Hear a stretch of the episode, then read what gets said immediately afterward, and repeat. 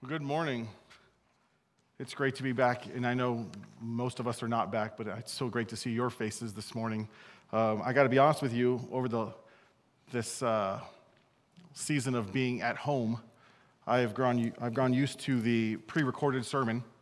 I've gone used. I got you know I was actually wearing shorts for most of those messages, but you didn't know that. Uh, I had to put dress shoes on today for the first time in months, so Anyways, would you join me in a word of prayer before we get to the message? Father, we thank you for your word to us in which you revealed who you are, your character, and your nature. Speak to us, Lord, through your word. In Jesus' name, amen. Well, over the past couple of months, my family, as well as many families, we've spent a lot of time together. Uh, we've spent a lot of time together. There's, I got some amens for that. We've watched movies together, we've played games together, we have eaten many, many meals together.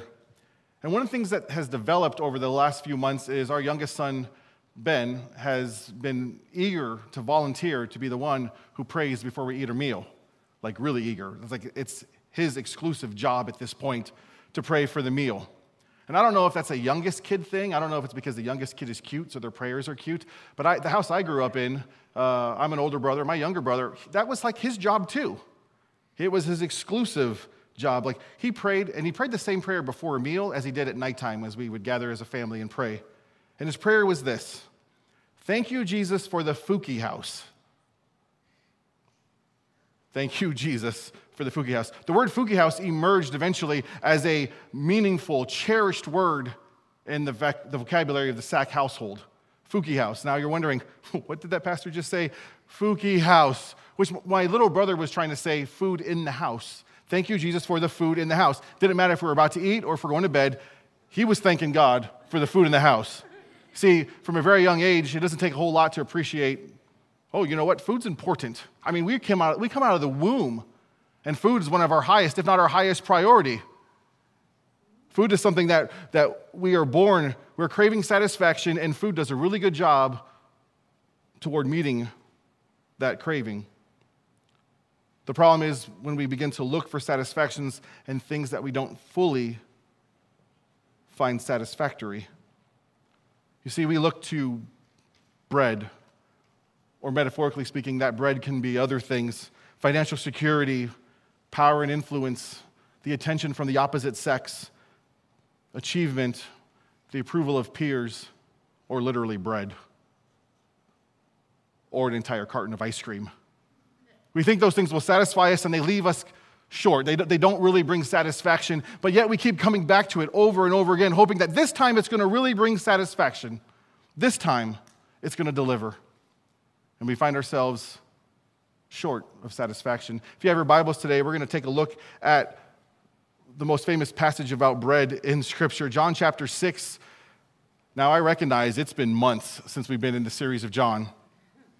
So let me give you a little bit of a, some background, just a reminder. John writes this. He was a, a, disciple of Jesus. Now he's a leader in the church. He writes this towards the end of his life, towards the end of the first century. The church has been in existence for decades. And he writes this to say, this is who Jesus is. And he gives us his purpose statement in John chapter 20 when he says that, that Jesus wants us to have life and to have life to its fullest, to have life abundantly. Now, the, the structure of John is, can, can be divided in two sections. There's the first half of the book, which really focuses on the ministry of Jesus, and the second half, which focuses on the leading up to and the cross, his work on the cross. We're in that first half in John chapter 6. But even John, that first half is divided up because you can see these smaller divisions. We're in a section where the reservation that we saw about Jesus early on in Scripture, in, in the book of John, now turns to opposition so we're going to see a little bit of that uh, before we see some outright confrontation. There is a pattern that we're dealing with here, the way John has constructed his account of Jesus' life. We saw it in the previous chapter in 5 where Jesus does a miracle and then he reveals something about himself in light of that miracle. We see it again here in chapter 6. Last time we were together, three months ago, looking at this book, we looked at the feeding of the 5,000. Verse 2 said that the, the crowd followed him because of his miracles. And then at the very end of that account, verses 14 and 15, we see that the crowd identified Jesus correctly, but yet they missed him at the same time. They said, This is the Son of God. by which we get what we desire. So they were right and they were wrong at the same time. So this comes on the heel of feeding 5,000. Read with me John chapter 6, starting in verse 16. That evening, Jesus' disciples went down to the shore to wait for him. Now, let me just remind you where we came from. Jesus feeds 5,000. The crowd was excited about this miracle worker, and he could sense they wanted to make him king by force, so Jesus slips away because that's not what he came to do. He, became, he came as king, but a different kind of king. So Jesus slips away, and the disciples are waiting for him in verse 16.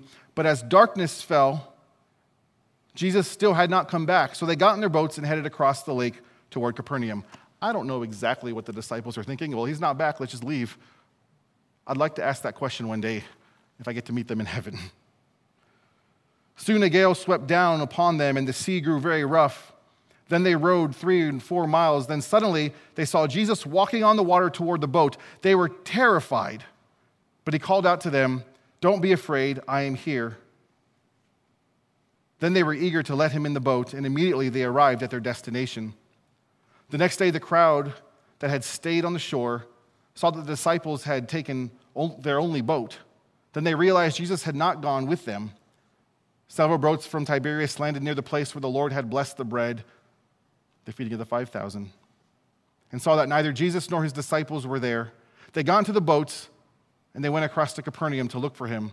They found him on the other side of the lake and asked him, Rabbi, why did, how did you get here? When did you get here? Jesus replied, I tell you the truth. You want to be with me because I feed you not because you understood the miraculous signs. But don't be concerned about perishable things like food. Spend your energy seeking the eternal life that the Son of Man can give you. For God the Father has given me the seal of his approval. They replied, We want to perform God's works too. What should we do? Jesus told them, This is the only work God wants from you. Believe in the one he has sent. Let's take a look at this uh, what we just read, the very first part of this, we see Jesus walking on water. It's a miracle that's recorded in other gospels. Matthew and Mark records it. And it's a miracle that you've probably heard many sermons on. Sermons about Jesus calming the storm, or, or sermons about how the disciples were fearful and afraid. You've probably heard sermons that talked about getting out of the boat and walking on the water like Jesus. Or maybe you've heard a sermon about staying in the boat because Jesus said, Don't worry, I'm here. You don't have to get out of the boat, Peter.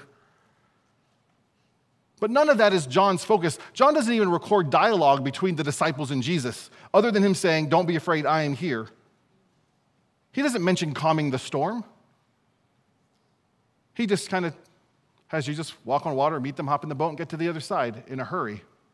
So, what's John's purpose? Well, there's a number of things here. He's certainly revealing, for the disciples' sake, his authority. Jesus is revealing his authority to the disciples because we know from other gospels, even the disciples didn't understand the feeding.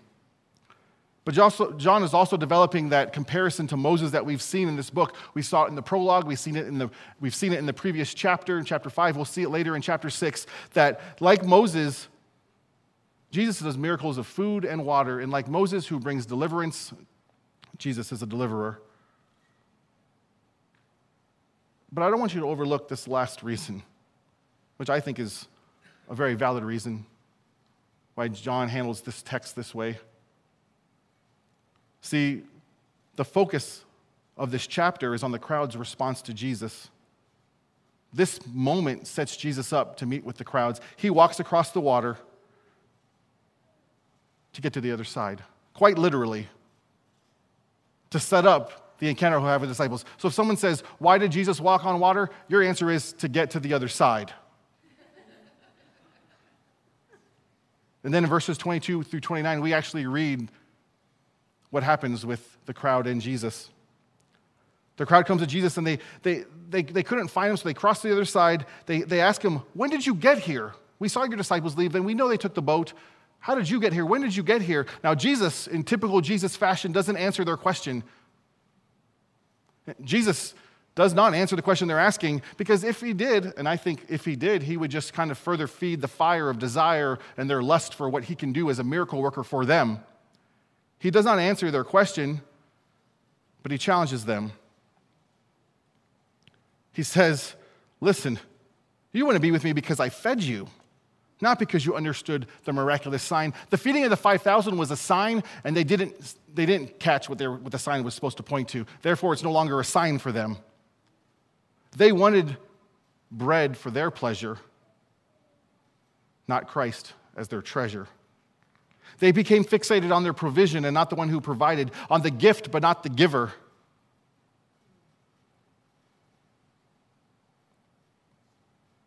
And that's the whole purpose of this message today from this passage.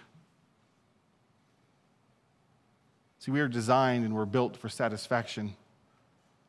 And while we go to our bread, we find that it never truly satisfies. But satisfaction is not found in bread for its pleasure, but Christ as your treasure. Satisfaction is not found in bread for its pleasure, but in Christ as your treasure. The Gospel of John was written to reveal Christ's glory so that we would treasure him. Jesus is the all supplying, all satisfying bread from heaven. This is the beginning of what we call the, the, the bread of life discourse. In a few verses, Jesus is going to say, I am the bread of life. Yet their focus is on the gifts, and our focus too becomes on the gifts of bread that, that Jesus gives us, the things that we should enjoy. I'm not, I'm not saying we should not enjoy them, but we should, we should be reminded that we have a propensity to put a focus on the gift and not the giver. We have a propensity to put a focus on the miracles, not the miracle worker. We have a desire for bread for our pleasure and not Christ as our treasure. So enjoy the gifts that God has given, but don't look to them to bring the satisfaction that you crave. Enjoy the bread He gives, and then treasure the bread that He is. You were made with a hunger that could only be satisfied in Christ. Satisfaction is not found in bread for its pleasure, but in Christ as your treasure. As we keep reading in this passage, verse 27, Jesus begins to develop what it looks like to treasure him and why he is to be treasured. He tells the crowd not to be concerned for or work for things that are perishable. He is rebuking their materialistic way of living in the here and now and focusing on just the here and now. Like the woman at the well who says, Give me this water so I'll never have to come back to this well. They're saying, Give me this bread so we can find satisfaction. But the bread he's giving them that's going to bring satisfaction is himself. Notice he says the bread is perishable. Even bread that's multiplied by miracles is perishable bread. I mean, it's, it's a miraculous loaf of bread that he fed 5,000 people with, but it's still bread. It's still subject to becoming stale and moldy. Doesn't that kind of remind you of what Jesus said on the Sermon on the Mount? Matthew chapter 6 Don't store up treasures here on earth where moths eat and rust destroys or where thieves break in and steal, store your treasures in heaven, where moth and rust cannot destroy, and thieves do not break in and steal. Wherever your treasure is, there are the desires of your heart will also be. See, Jesus encourages them to spend their energy actually pursuing eternal life. Your translation might say the food, keeping with the metaphor, the food that endures to eternal life. As we read further, we're going to see that Jesus is indeed this food. The crowd responds to Jesus don't, don't, don't spend all your energy on perishable food. They respond, and, and, and really it says don't work for. They respond with a, an emphasis on the work part of Jesus' response to them. We want to perform the work that God requires. We want to do what we should do according to what God would ask of us. The crowd misunderstood Jesus. He didn't see what he was, what he was pointing to. They did not see what he was pointing to. He wanted them to pursue the right goal, eternal life, rather than the here and now. But somehow they place their focus on the work, what God requires. And that's the question of all religions. What is, what is the deity or deities whom I'm trying to win favor from? What do they require of me? Every religion. That's why we throw people into volcanoes, right? We got to get the good, the good favor of, we don't. Don't be, we don't throw people, but you know, what do I have to do to appease that deity? But what's funny is we do that same pagan approach to the God of heaven. It sounds pious to say, What does God require of me? But it's really arrogance if we think that we can come with what God requires. What God requires, we can't come with. And that's why he provided his son, Jesus Christ, to do what we could not do. It sounds pious, but it's really arrogant. May we not forget the good news of the gospel of grace. In verse 29, as we keep reading, Jesus' response to their, What is the work I can do? His response is, The only work that God wants from you is to believe in the one that He sent. The only work that God wants from you is to believe in the one He sent. That work, believe there in the original language, it's, it's pisteuo, which means to think to be true, to have faith, to trust. But there's an object of this faith and trust. What is that object? The one He has sent. This being sent is consistent with the theme that we see through the book of John. Jesus best reveals the Father because he is sent by the Father from heaven. God has sent his prophets in the Old Testament to represent him. But now Jesus is the best representation of the Father because he was sent by the Father. He has an intimacy with the Father that we read about in the previous chapter. See, faith in Jesus is what God requires, not works. And this is where, where Paul in the book of Romans writes Can we boast then that we have done anything to be accepted by God? No, because our acquittal is not based on obeying the law, it's based on faith. We are to be made right with God through faith and not by obeying the law. We want to talk about cherishing Christ. Rather than pursuing bread for its pleasure, having Christ as our treasure, it comes because of his work on the cross. It, become, it comes from the message of grace. That's what makes him our bread. Satisfaction is found not in the bread, not in bread for its pleasure, but in Christ as your treasure. So, what do we do? Because if we're honest with ourselves, we would say that I know what it's like to treasure Him. But the reality is, life and its demands, I have an appetite, I have a healthy appetite for my bread that's not the treasured bread of Christ. I have a healthy appetite. I'm going to say, check your relationship with Jesus. Check yourself.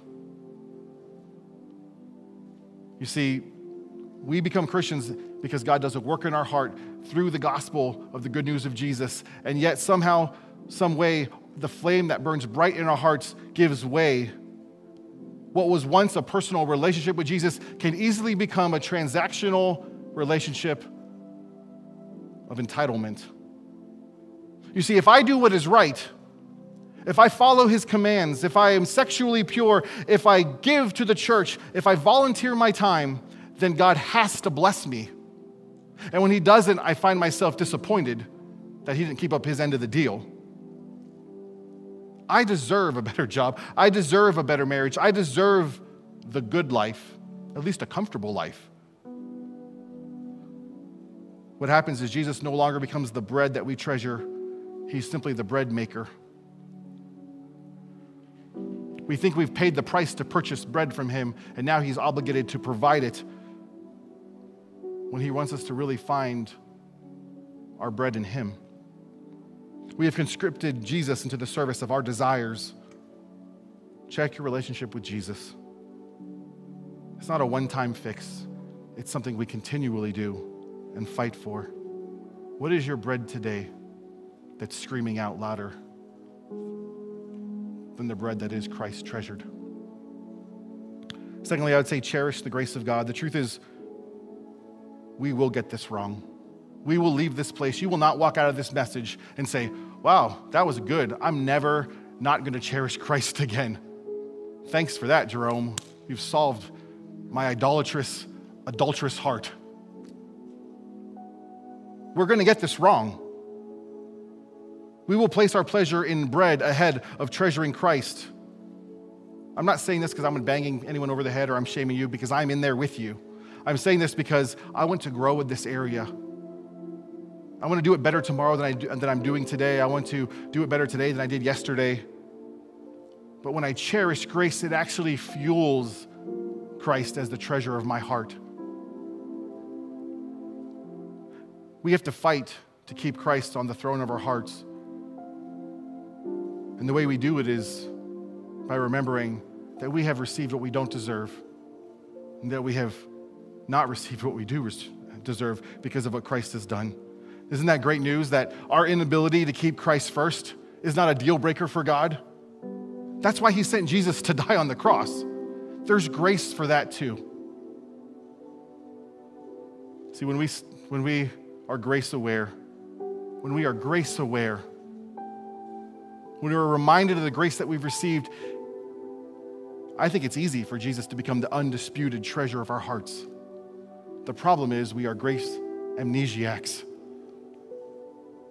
who start off with grace and then begin to think that we've deserved or earned this thing. Cherish the grace of God. Live the gospel daily. Because God is most glorified when we are most satisfied in Him. He is the bread of life. Now, if you're not a Christian today and you're joining us online, I'm going to assume if you're part of this group, you're. Anyways, that's an assumption. My question to you would be if you're burnt out on religion, if you've look at this thing as a transactional entitlement, I do my part, God does his part. What Jesus is offering is a relationship with him. What he wants from you is to believe in the one he sent. The one who took our place by living a life we could not live and dying a death that we deserve. And all we need to do is believe there's a crossing the line of faith that happens in our heart. You could repeat after me prayer, but it doesn't matter unless you cross that line of faith in your heart first. What will you do with this message of Jesus? And Jesus did not come into this world to use his power to satisfy our existing appetites. He came to transform our appetites. May we be transformed. May we find satisfaction in him. The band's going to come at this time. And we're going to sing the song. Let me close in prayer. Father, we thank you. We thank you for the good news of the gospel. We thank you for sending your son, Jesus Christ, the bread of life, the one who we find true satisfaction in. Unlike the crowd, make us people who will look and treasure Christ. That will look at Christ as the treasure of our heart, not the provider of what we truly desire. God, our heart is prone to wander. Our heart is indeed selfish and lustful for things of this earth and this world. And we find, even though we know they leave us unsatisfied, we go back again and again. Help us to fight to keep Christ as the bread that we cherish and treasure. In Jesus' name we pray. Amen.